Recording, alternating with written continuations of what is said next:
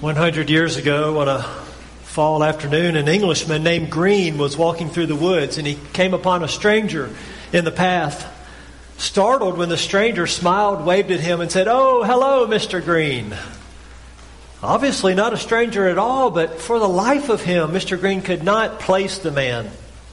Embarrassed, but unwilling to admit to a poor memory, Mr. Green offered his hand. Ah, yes, hello, good to see you, old boy. How long has it been?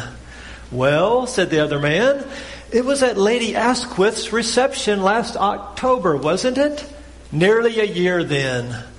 Mr. Green remembered the reception. He tried to recall all of the people he had met. This gentleman's face looked so familiar, but he just couldn't place it. Still groping for clues to this fellow's identity, Green decided to ask a few questions. How is your wife? Quite well, said the other man. Mr. Green continued, And you? Are you still in the same business, I presume? Oh, yes, said the other man with a merry twinkle in his eye. I'm still the King of England. Mr. Green, behold your King. And that introduces us to the Gospel of Matthew. Matthew would stand up today and say to us, Behold your King. That is the title of the book of Matthew. That is the overarching theme and summary of this great gospel the gospel according to Matthew. Levi was his given name, one of the twelve, in fact, but a tax collector. We'll say a lot more about that later, but he was a traitor to his own people. He was in no man's land. The Romans didn't love him, they used him. The Jews hated him as a traitor to his own. And he wrote this good news for the world, really. Probably before AD 70, probably sometime between 50 and 60 AD. He wrote this gospel. We know for certain that it was before AD 70 because that's when Jerusalem was destroyed. And there's no hint and there's no mention of that as a historic event. It's certainly prophesied in this gospel, but it had not happened yet. Today we're going to introduce to you the Gospel of Matthew. Next Sunday we will begin in the text itself. But today the lay of the land. Today the bird's eye view from 35,000 feet. Before we dig into the details, we need to see the book as a whole. Matthew is a Jew writing to his fellow Jews primarily about a Jewish king, and he does so in a very Jewish way. Matthew was quite intelligent. In fact, we could say without exaggeration that he was an Old Testament expert. He was an Old Testament theologian and exegete. And yet he was a humble man of God. In the book of Matthew, we will find approximately 55 Old Testament quotes we will find 70 Old Testament allusions.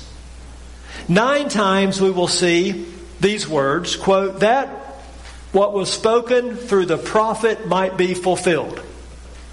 That what was spoken through the prophet might be fulfilled. Nine times in Matthew, not once in the other Gospels. Nine times in Matthew, he calls Jesus the son of David. Only six times do we find that phrase in the other three Gospels. This all led J. Vernon McGee. Many of you know that name. He's with the Lord now. He was a great preacher from the past and a great southerner. J. Vernon McGee said this about Matthew. He said, This gospel stands like a swinging door between the two testaments. It swings back into the Old Testament and gathers up prophecies fulfilled at the first coming of Christ. And it swings into the New Testament and speaks of a new creation of God. Upon this rock I will build my church, Matthew 16, 18. In fact, Matthew's the only gospel that mentions the church. He does so twice. This church of Jews and Gentiles. Amen? This church of two people groups brought together because Christ abolished the dividing wall and brought these two and made them into one new man. The key to understand the Gospel of Matthew is a phrase.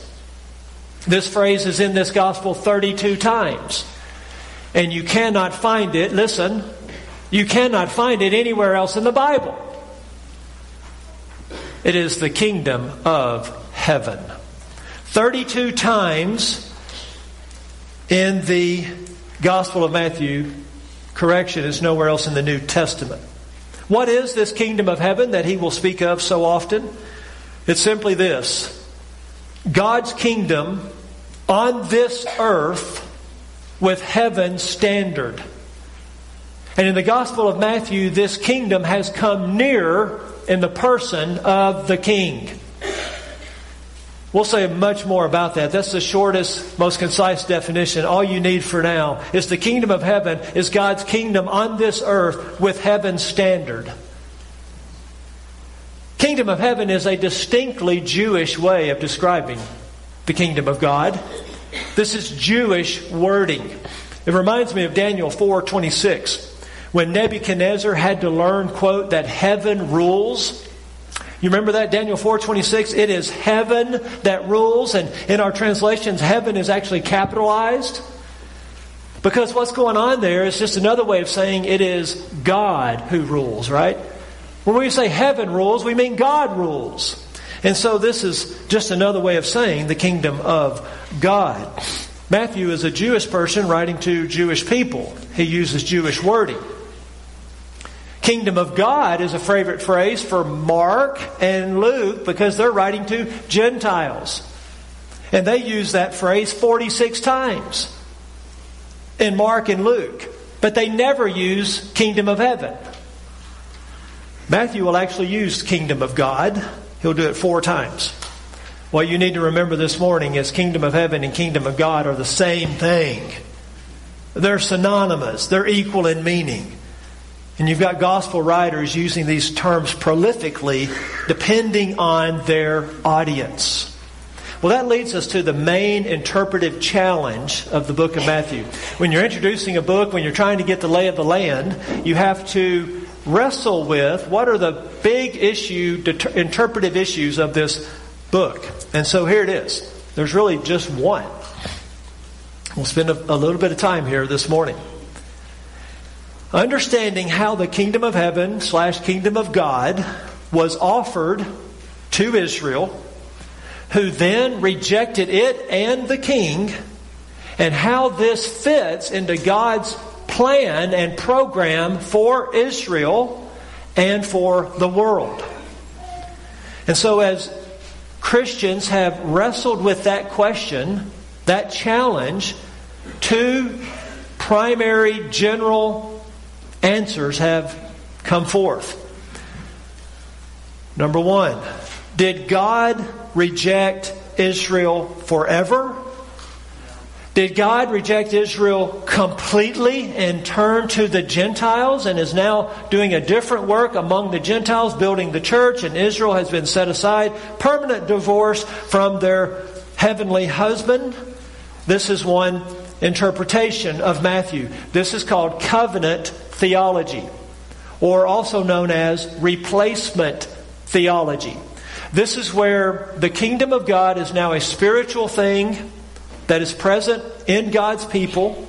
This is where the church has replaced Israel and God is now done with them. They have no future and He's moving forward with the Gentiles. Covenant or replacement theology then does not believe in a pre-millennial return of Christ. It does not believe in a literal thousand year kingdom of Christ on earth. All of those promises for that in the Old Testament are then spiritualized and allegorized. Not, no longer literal promises of a people in a place, on a land, on dirt, with real trees being very productive and so forth. And so all of those things have to become spiritualized in covenant or replacement theology. The other option would go like this Did he reject that particular generation of Israel and postpone the kingdom until a future generation of repentant Jews? This is known as dispensationalism or dispensational theology, and that is what we hold to as Kerrville Bible Church. That is what we believe, and that is the interpretive framework by which we will interpret Matthew. We believe there is a future for national ethnic Israel, that they will be restored in their land, that King Jesus will come to this earth and have his kingdom promises fulfilled literally to the children of Abraham and that the church has been grafted in to this olive branch. This led J. Vernon McGee once again, I think, to say this, and I, wow, this is a great quote. He said, You must know Matthew to understand the Bible. You can no more understand the Bible without understanding the Gospel of Matthew than you can write without an alphabet. And he's saying that because Matthew will teach us correct theology about the kingdom.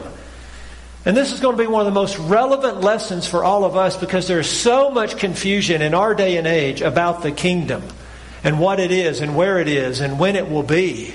Matthew will straighten us out. Now, every gospel writer, as you probably know, Matthew, Mark, Luke, and John, every gospel writer has a main purpose, right? They have a main point they're trying to make, a main argument that their particular gospel is trying to make. See, gospels are not biographies. And gospels are not historical narratives of every single thing that might have happened in some chronological order. That's not what they are. They are writings about the person and work of Jesus Christ, and every writer comes at it with their own unique purpose in mind. It's, it's, it's the same Christ, it's the same diamond, but we're going to look at it from different angles, right? And so they each have this purpose. If I was to say to you the purpose of presenting Jesus as the divine Son of God, you would say that's the Gospel of John, right? If I was to say Jesus as the suffering servant of the Lord, you would answer that's the Gospel of Mark. Jesus as the perfect Son of Man, that's Luke. But what about Matthew? What is Matthew's main purpose? And here it gets a little more complex, actually. The other three Gospels, you can clearly discern one purpose. But in Matthew, it is actually a two point argument, it's a twin purpose. And this is critical to understanding this book. The first is, of course, that Jesus is the prophesied King of Israel. He's going to gather up all of these prophecies. He's going to say over and over again so that it may be fulfilled and is fulfilled in Christ. And he's writing this to his Jewish brethren and he's saying, This Jesus of Nazareth, promised and prophesied in the Old Testament, has come. This is who he is. This is what he taught. This is what happened. Your Messiah, Israel, has come. Your King has been presented. That's his first argument. But the second one is equally important and it's related to the first. Matthew's second purpose is to tell us that Jesus offered the kingdom to Israel and it was rejected. He offered God's kingdom come. He offered this in a legitimate, real offer to his own people. They understood the offer and they rejected it and him. And to show their rejection, they nailed him to a cross. This brings us to our first slide I want to show you today, and that's just simply the outline of the Gospel of Matthew. And you can see this in the most basic of outlines. Chapters 1 to 10, the presentation of the king. We could also call that the offer of the kingdom. They go together. They always go together. You don't have a king without a kingdom. You don't have a kingdom without a king. So 1 to 10 is the presentation of the king. But then 11 to 28, right, almost two thirds of the gospel, is the rejection of the king. and the rejection of the offer of the kingdom. In fact, John MacArthur has said that the shadow of rejection lies over the entire gospel. Uh, we'll see evidence of it right away in chapter 2. This hatred, this demonic rejection of King Jesus. Now, why is this so critical that we recognize both purposes in Matthew? That we recognize that this book has not just one simple aim, but two. Because you got to go back to who is Matthew writing to primarily in the first century. He's writing to a Jewish reader. He's writing to an informed Jewish reader, a person with the Old Testament. And as he writes to this informed Jewish reader, and he tells them that this Jesus of Nazareth is your king, that person is then going to ask the most obvious, most legitimate question. The natural question. Matthew says, Jesus is your king. They're going to say, then where is the kingdom? Matthew's going to say, This man who was crucified, buried, rose from the dead, and is ascended into heaven. They're going to say, Then, then where is the kingdom? Why is Rome still here? Why are we still occupied? Why are there still tax collectors? Where's peace and prosperity that is to abound? And that is a legitimate question, and it is a right question, and it's an Old Testament rooted question. And Matthew's answer to them is this it is postponed. It's not rejected forever. It's not gone forever. You don't have, you're not out of line to have that hope. His answer will be that that you expect is postponed.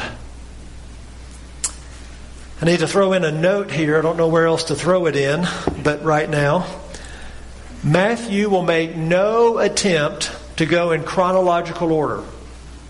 Uh, this bugs us, doesn't it? we are Westerners.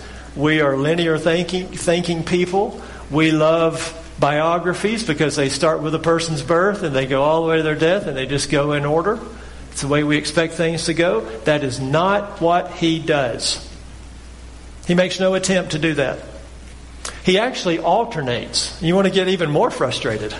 He'll actually alternate between being chronological and then being topical and not chronological and then returning to being chronological. How do you like them apples? Okay, so chapters you know, 1, 2, 3, and 4, he's generally chronological. And then on the back end of the book, he'll be generally chronological. And in between, he'll move things around out of order in which they happen to suit his purpose. So you got to keep that in mind. The most chronological of the Gospels is Luke. If you are curious. Matthew was a very structured person, a very organized person. Every gospel has a structure. His is got a very clear one. And this is probably the most important part of this introduction. Okay, so really pay attention here. Matthew has organized his book along five blocks of Jesus' teaching five major blocks of teaching. And listen carefully. Each block is preceded by a section of narrative, and the narrative has miracles. And then the block of teaching, and then each block of teaching is followed by responses of the people. So the order is simply this you have narrative with miracles that preps you for the teaching which calls for a response. And there's five of these throughout the book. That's how he structures the book. This is where a red letter Bible is really helpful because you can see this clearly. I want to give you an example of this. It's the first one. So turn in Matthew chapter 4 and look at the end of the chapter there, Matthew 4 in verse 23 and 24. Okay, so we have the narrative in chapters 3 and 4.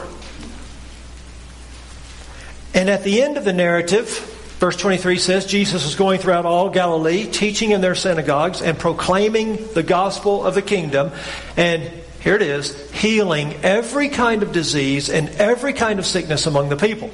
There's your miracles. Verse 24. The news about him spread throughout all Syria, and they brought to him all who were ill, those suffering with various diseases and pains, demoniacs, epileptics, paralytics, and he healed them.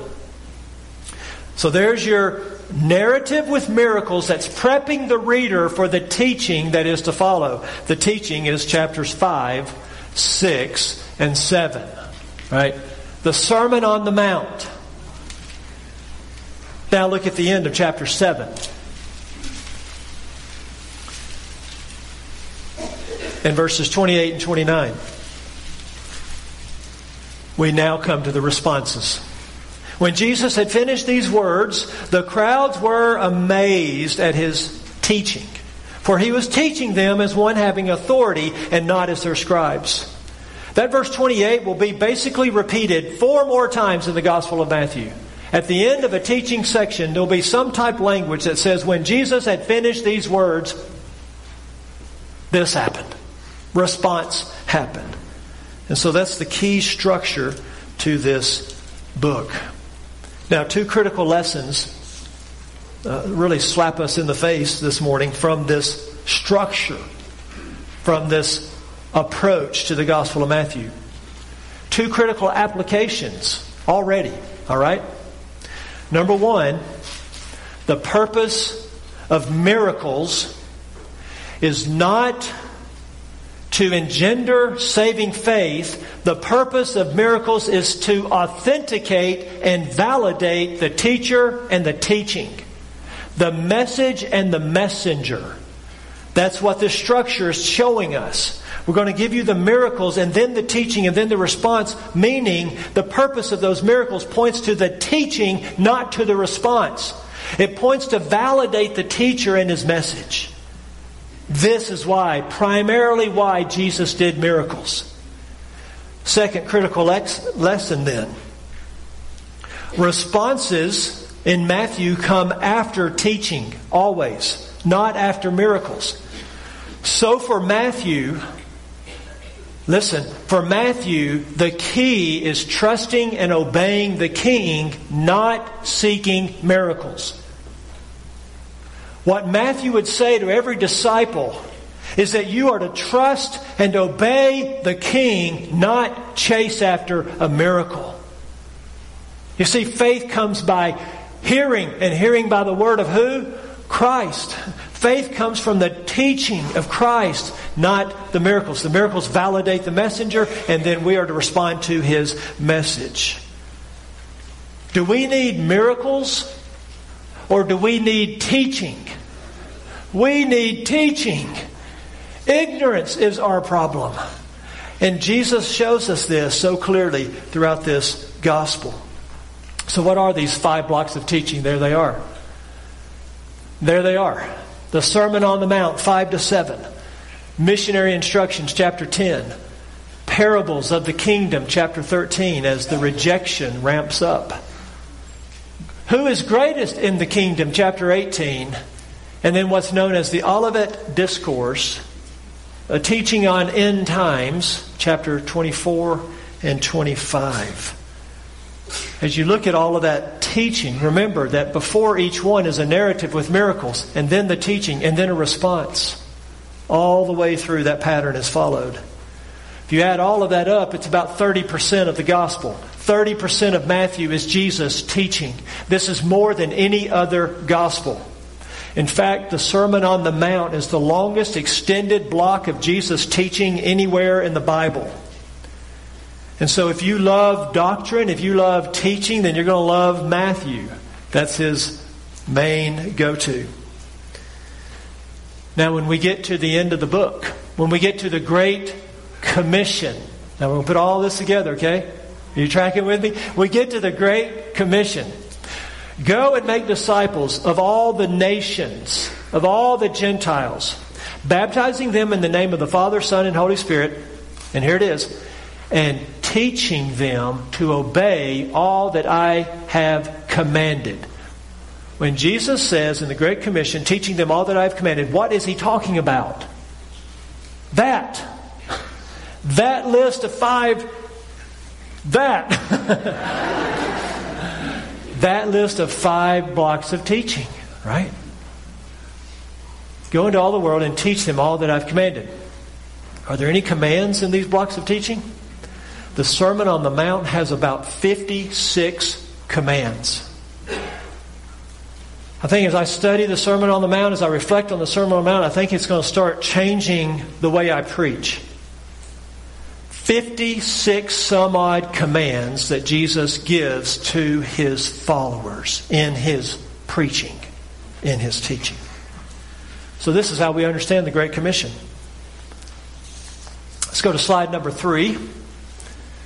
There are five major themes in the Gospel of Matthew. Again, bird's eye view, big picture. Now, don't confuse the five major themes with the five blocks of teaching. They're different, though, of course, there's overlap. The five blocks of teaching contribute to and, and develop these five major themes. Number one is how we began this morning Behold your King. This is the primary, most important theme of Matthew. He presents Jesus of Nazareth as the Jewish Messiah, the Jewish Christ, and the King of Israel, as was predicted in the Old Testament. And by way of application, let me just say right now as sinners, sometimes we think that all we need is a Savior from our sins. Sometimes we think that all we need is for Jesus to die on the cross and pay the penalty for our sins. Yes, we need that. We desperately need a Savior from God's wrath. And Jesus is that Savior, the one and only. There's no other way to heaven. There's no other way to have your sins forgiven this morning than the Lord Jesus Christ. We'll never diminish that. But sometimes, even as believers, we think that's where it stops. And we think what I needed was a Savior. Well, I'm here to tell you this morning that you equally need a King. You see, as sinners, we do not know how to run our lives. We do not know how to lead ourselves. We do not know how to lord or rule ourselves. We need someone to rule over us. We're broken. We're flawed. We're bent. We're perverted. We need a ruler. We need a master. We need a Lord. We need a king. And I would argue that we need a king as much as we need a savior. You cannot cut Jesus Christ in half. You cannot divide him in half and say, I'll take the Savior part and refuse the King part. You get all of Christ or you get none of Christ. I would say to you this morning, oh sinner, you need both a Savior and a King to reign over you. Number two, we've talked about this already, but it's a major theme. It is a legit kingdom offer. The king was present. He offered his people Israel the promised earthly kingdom with himself as the king, right? You can't have the kingdom without me, okay? It was his offer. And this offer was soundly and completely rejected. So the kingdom is postponed until a future generation of Israelites who would repent, who will repent, and who will receive the kingdom and receive their king. And that's still to come. We're waiting on that. And there's rumblings. There's rumblings going back to 1948 when modern Israel became a nation and the regathering begins. And God is patient. And God is long suffering. And Israel is a miracle. There's no way Israel's supposed to exist. They're a testimony to everything we're talking about.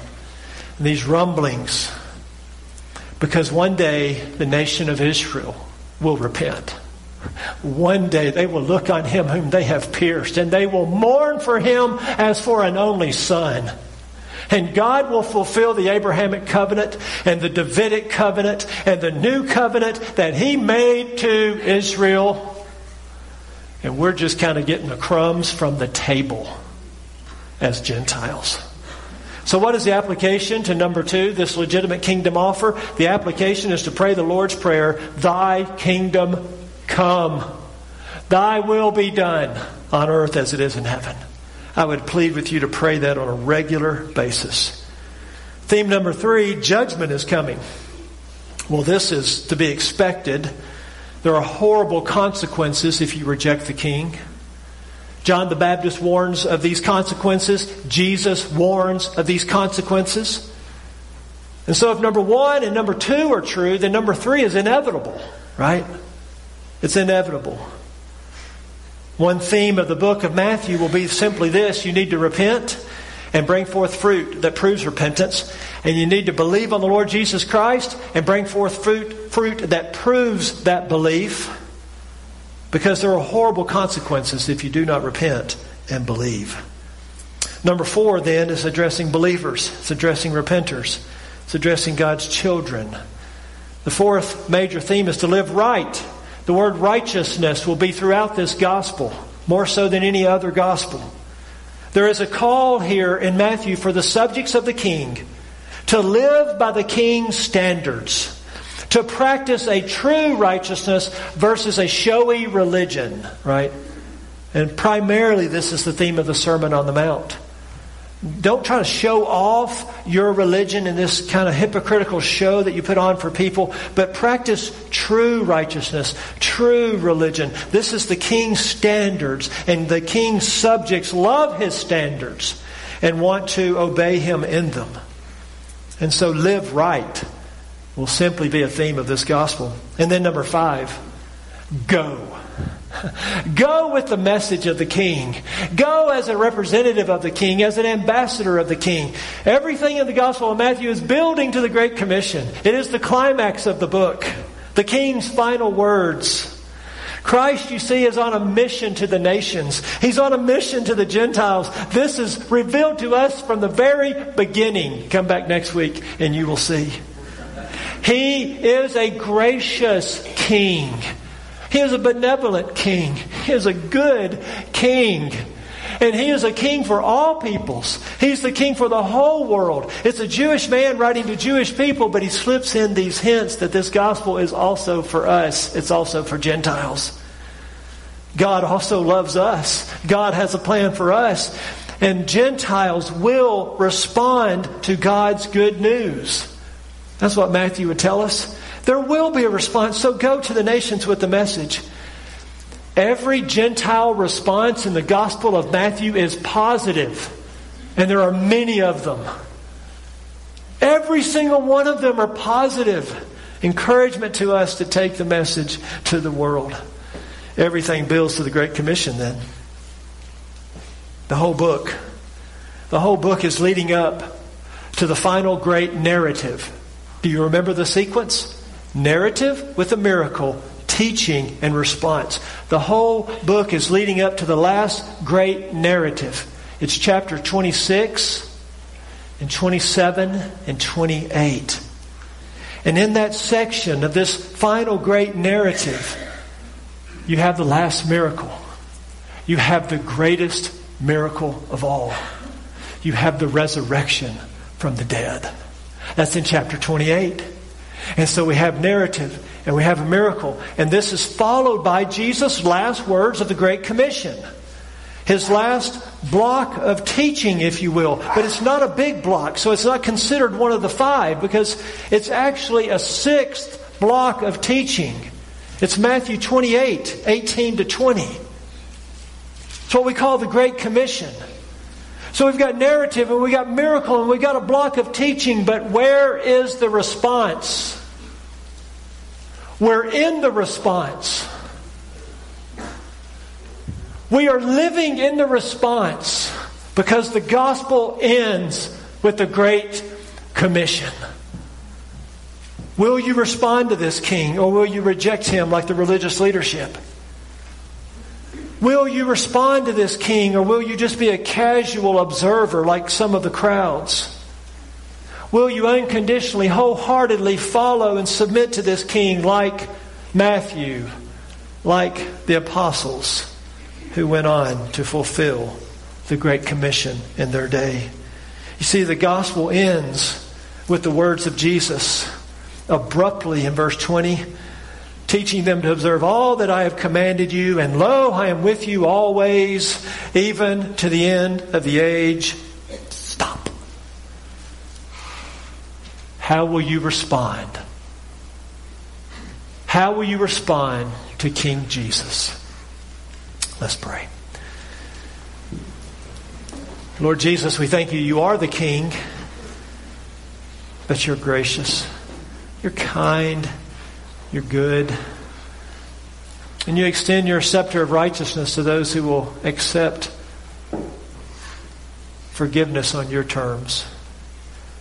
Lord, I'm just convinced there's somebody sitting in here this morning who has rebelled against you their entire life. They played games. They've lived a religious life, perhaps. They've shown interest in church, but they've never submitted their life to you as their king, as their Lord and their ruler. And I pray that you, by your grace, would bring that about today. Lord, I pray that you would give us a great hunger for your word, and that you would do great things in our church as we go through this journey of beholding our King in the Gospel of Matthew. Sustain us that we might glorify you and edify each other. We pray in Jesus' name. Amen.